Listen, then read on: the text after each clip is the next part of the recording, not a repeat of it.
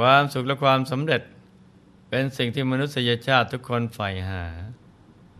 แต่มีน้อยคนนักที่จะเข้าใจความหมาย ของคำว่าความสุขและความสำเร็จที่แท้จริง เมื่อไม่เข้าใจจึงได้คิดหาวิธีปฏิบัติเพื่อบรรลุถึงสิ่งที่มุ่งหวังนั้นไปตามรสนิยมของตัว บางคนก็แสวงหาโดยไม่ถูกต้องตามทำนองคลองธรรม บางคนเข้าใจว่า ความสำเร็จนั้น คือการที่ตัวเองเป็นคนเก่ง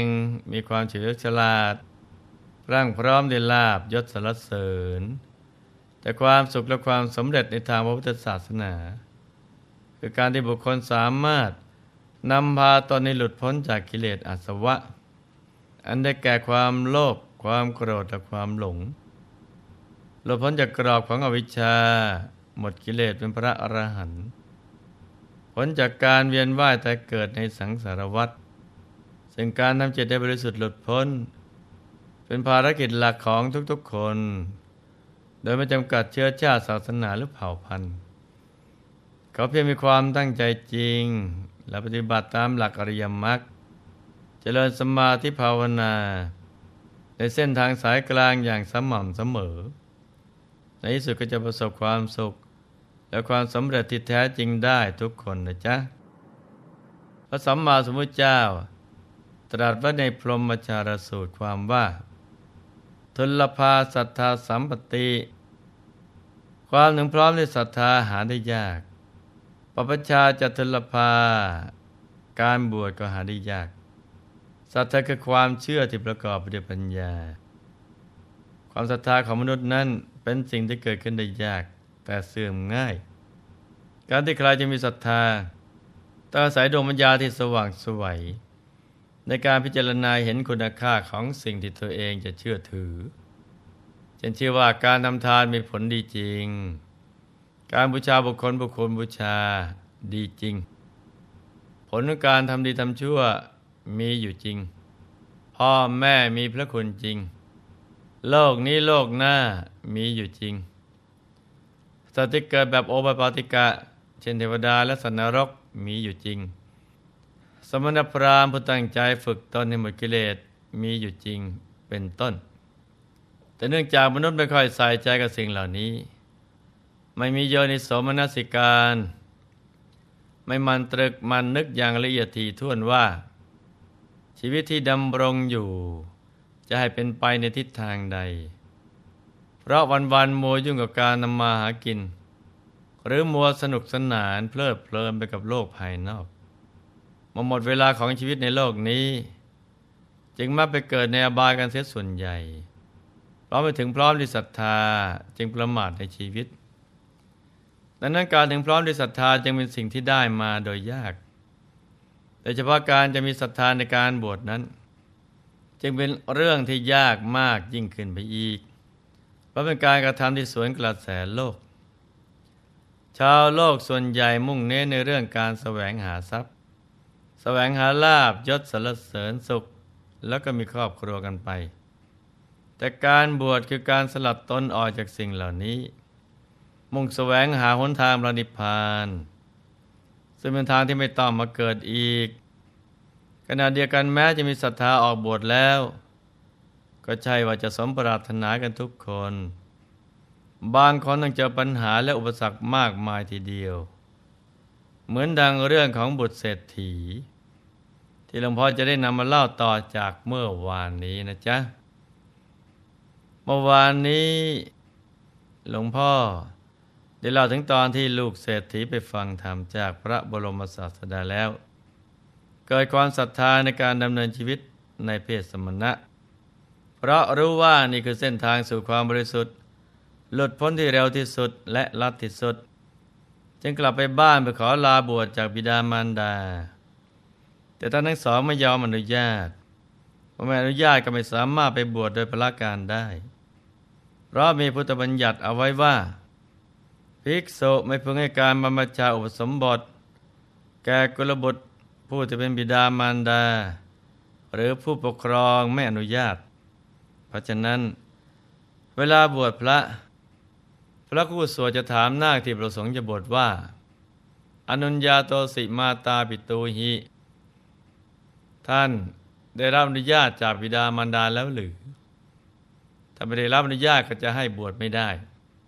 แต่บุตรชายเศรษฐี แม้จะถูกบิดามารดาปฏิเสธ แต่ถึงกระนั้นความปรารถนาอันแรงกล้า ที่จะออกบวช ก็ยังคงฝังแน่นอยู่ภายในใจ จึงได้แต่คิดว่า หากเราไม่ได้ออกบวชแล้วก็ เราก็จะไม่ขอมีชีวิตอยู่อีกต่อไปมองไปเห็นหนทางใดที่จะทำให้บิดามารดาอนุญาตได้ จึงยอมอดอาหาร และขังตนเองอยู่แต่ภายในห้องนอน จนร่างกายผายผอมกระทั่งล่วงเข้าวันที่เจ็ด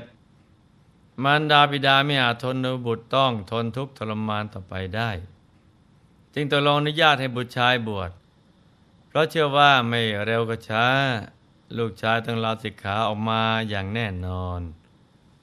เพราะการบวชนั้นไม่ใช่ของง่ายเลย ต้องสละความสะดวกสบายในทางโลก และไปหาความพอดีในทางธรรม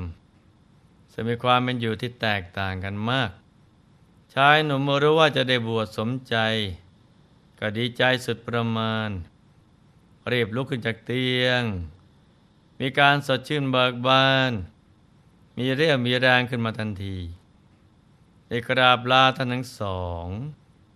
แล้วเดินทางไปยังวัดพระเชตวัน เพื่อทูลขอบรรพชากับพระบรมศาสดา แต่เนื่องจากอายุยังไม่ถึง 20 ปี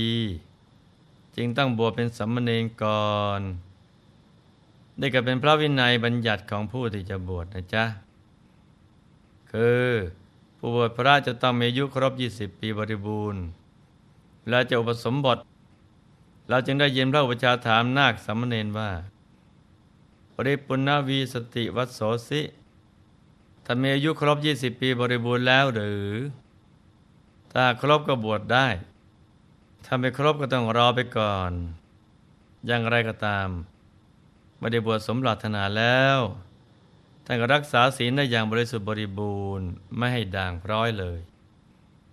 ฝ่ายบิดามารดาและหมู่ญาติของท่าน ต่างก็ไปมาหาสู่ แวะเวียนมาเยี่ยมเยียนท่านอยู่เสมอทำให้ลาบสการะบังเกิดขึ้นกับท่านมากมาย แม้กันนั้น ท่านก็ไม่ได้หลงไหลใยดีในลาบสการะเหล่านั้น ได้ตั้งใจบำเพ็ญสมณธรรม แม้จะเคยเป็นลูกเศรษฐีมาก่อน แต่สามเณรก็อดทนต่อคำพ่ำสอนของพระอุปชา ความลำบากในเรื่องที่โยสัยหรือการขบฉัน ดูเหมือนจะไม่เป็นอุปสรรคสำหรับท่านเลย เพราะท่านตั้งใจมาบวชเป็นอย่างดี และรักษาพระธรรมวินัยดีอย่างเคร่งครัดจนกระทั่งพระอุปชาเห็นสมควร จึงประสมบทยกท่านขึ้นเป็นพระภิกษุในพระพุทธศาสนา นับแต่นั้นมาท่านก็ยิ่งตั้งใจ ศึกษาพระธรรมคำสอนของพระสัมมาสัมพุทธเจ้า ให้จริงขึ้นไป จนกระทั่งการผ่านไปได้ห้าพรรษาท่านก็ยังไม่อาจบรรลุธรรมใด ๆ ได้ วันหนึ่งท่านได้ลำพึงกับตนเองว่า หากเรามัวแต่เพลิดเพลินอยู่ท่ามกลางหมู่ญาติอย่างนี้ เราคงไม่อาจทำมรรคผลนิพพานให้เกิดขึ้นได้เป็นแน่ เราสู้สาตั้งใจบวชเข้ามา เพื่อสลัดตนให้หลุดพ้นจากกองทุกข์ และเพื่อทำพระนิพพานให้แจ้ง หากยังมัวประมาทอยู่ และเมื่อไรเราจะได้ดวงตาเห็นธรรมสักทีคิดอย่างนี้แล้วท่านก็ตัดสินใจปลีกตัวจากหมู่คณะเพื่อปลีกวิเวกบำเพ็ญสมณธรรมแต่เพียงผู้เดียว จึงเข้าไปขอเรียนกรรมฐานจากพระอุปชา และเดินทางออกจากวัดพระเชตวัน มุ่งหน้าสู่เขตชนบทเพื่อแสวงหาที่ปฏิบัติธรรมพอไปถึงราวป่าแห่งหนึ่ง ไม่ห่างไกลจากหมู่บ้านมากนักท่านยังพักอาศัยอยู่ในสถานที่แห่งนั้น แล้วมุ่งบำเพ็ญสมณธรรมเรื่อยมาจนกระทั่งวันเวลาผ่านไปถึงสิบสองพรรษา แต่ก็ยังไม่ได้บรรลุคุณวิเศษอันใด ระหว่างนั้นท่านไม่เคยกลับไปเยี่ยม โยมพ่อโยมแม่หรือหมู่ญาติเลย ยังคงมุ่งมั่นอยู่การบำเพ็ญสมณกิจอย่างเดียว กระทั่งวันหนึ่ง ได้มีภิกษุอคันตุกะรูปหนึ่ง เดินทางมาจากวัดพระเชตวัน ได้เล่าเรื่องเศรษฐีตกยากในเมืองสาวัตถีท่านฟังว่า เศรษฐีภรรยาสามีคู่นี้ เคยมีสมบัติมากมายถึง 18 โกดบัดนี้ยากจนลง แม้แต่ประสาทก็ถูกเขายึดไป ตอนนี้เป็นเศรษฐีตกยากต้องอาศัยชายคาบ้านคนอื่นเขาอยู่ ถือชามกระเบื้องเที่ยวขอทานเขากินไปวันๆที่สำคัญ ได้ยินมาว่า ลูกชายหัวแก้วหัวแหวงเศรษฐี ได้ออกบวชมาหลายปีแล้ว ไม่เคยกลับไปเยี่ยมเยียนเลย พระภิกษุผู้เป็นบุตรเศรษฐี ได้ฟังดังนั้นก็สลดใจ นึกสงสารบิดามารดาขึ้นมาอย่างจับใจ ฝ่ายพระคันตุกาก็เล่าเรื่องไปเรื่อยๆโดยไม่ได้เฉลียวใจว่านี่คือพระลูกชายของท่านเศรษฐี จึงพูดเรื่องโน้นบ้างเรื่องนี้บ้าง ท่านฟังแล้วก็ยังเกิดความทุกข์ความเร่าร้อนใจ เพราะท่านยังเป็นภิกษุปุถุชนอยู่พอฟังแล้วท่านก็ร้องไห้ออกมา พระคันตุกาไม่เห็นอาการผิดปกติ ของภิกษุผู้กำลังรับฟังจึงไต่ถามว่าทำไมท่านจะต้องสลดสังเวชใจถึงขนาดต้องร้องไห้ด้วย เรื่องราวสะเทือนใจจะเป็นอย่างไรต่อไป อีกทั้งเส้นทางการดำรงชีวิต ในเพศสัมมนาของท่าน จะสั่นคลอนหรือไม่ กายมาติดตามรับฟังกันต่อในวันพรุ่งนี้นะจ๊ะสำหรับวันนี้ไอ้ลูกทุกคน มันสั่งสมบุญให้มาก เพราะบุญเป็นบ่อกเกิดแห่งความสุขและความสำเร็จในชีวิตแต่หมดบุญก็หมดสิทธิ์ แม้จะมีสมบัติมากมายก็หมดสิทธิ์ได้ใช้ แม้เป็นเศรษฐีก็อาจเป็นยาจกได้ถ้าหมดบุญ ดังนั้นเราต้องสั่งสมบุญกันทุกๆวันนะจ๊ะ ในที่สุดนี้ หลวงพ่อขออำนวยพร ให้ทุกท่าน มีแต่ความสุขความเจริญรุ่งเรือง ให้ประสบความสำเร็จในชีวิต ในภารกิจหน้าที่การงานและสิ่งที่พึงปรารถนา ให้มีมหาสมบัติจักรพรรดิตากไม่พร่องมันเกิดขึ้น เอาไว้ใช้สร้างบารมีอย่างไม่รู้จักหมดจากสิ้น ให้ครอบครัวอยู่เย็นเป็นสุข เป็นครอบครัวแก้ว ครอบครัวธรรมกาย ครอบครัวตัวอย่างของโลก จะมีดวงปัญญาสว่างสวัยก็ถึงพระธรรมกายได้โดยง่ายได้เร็วพลัน จงทุกท่านเถิดธรรมกายเจ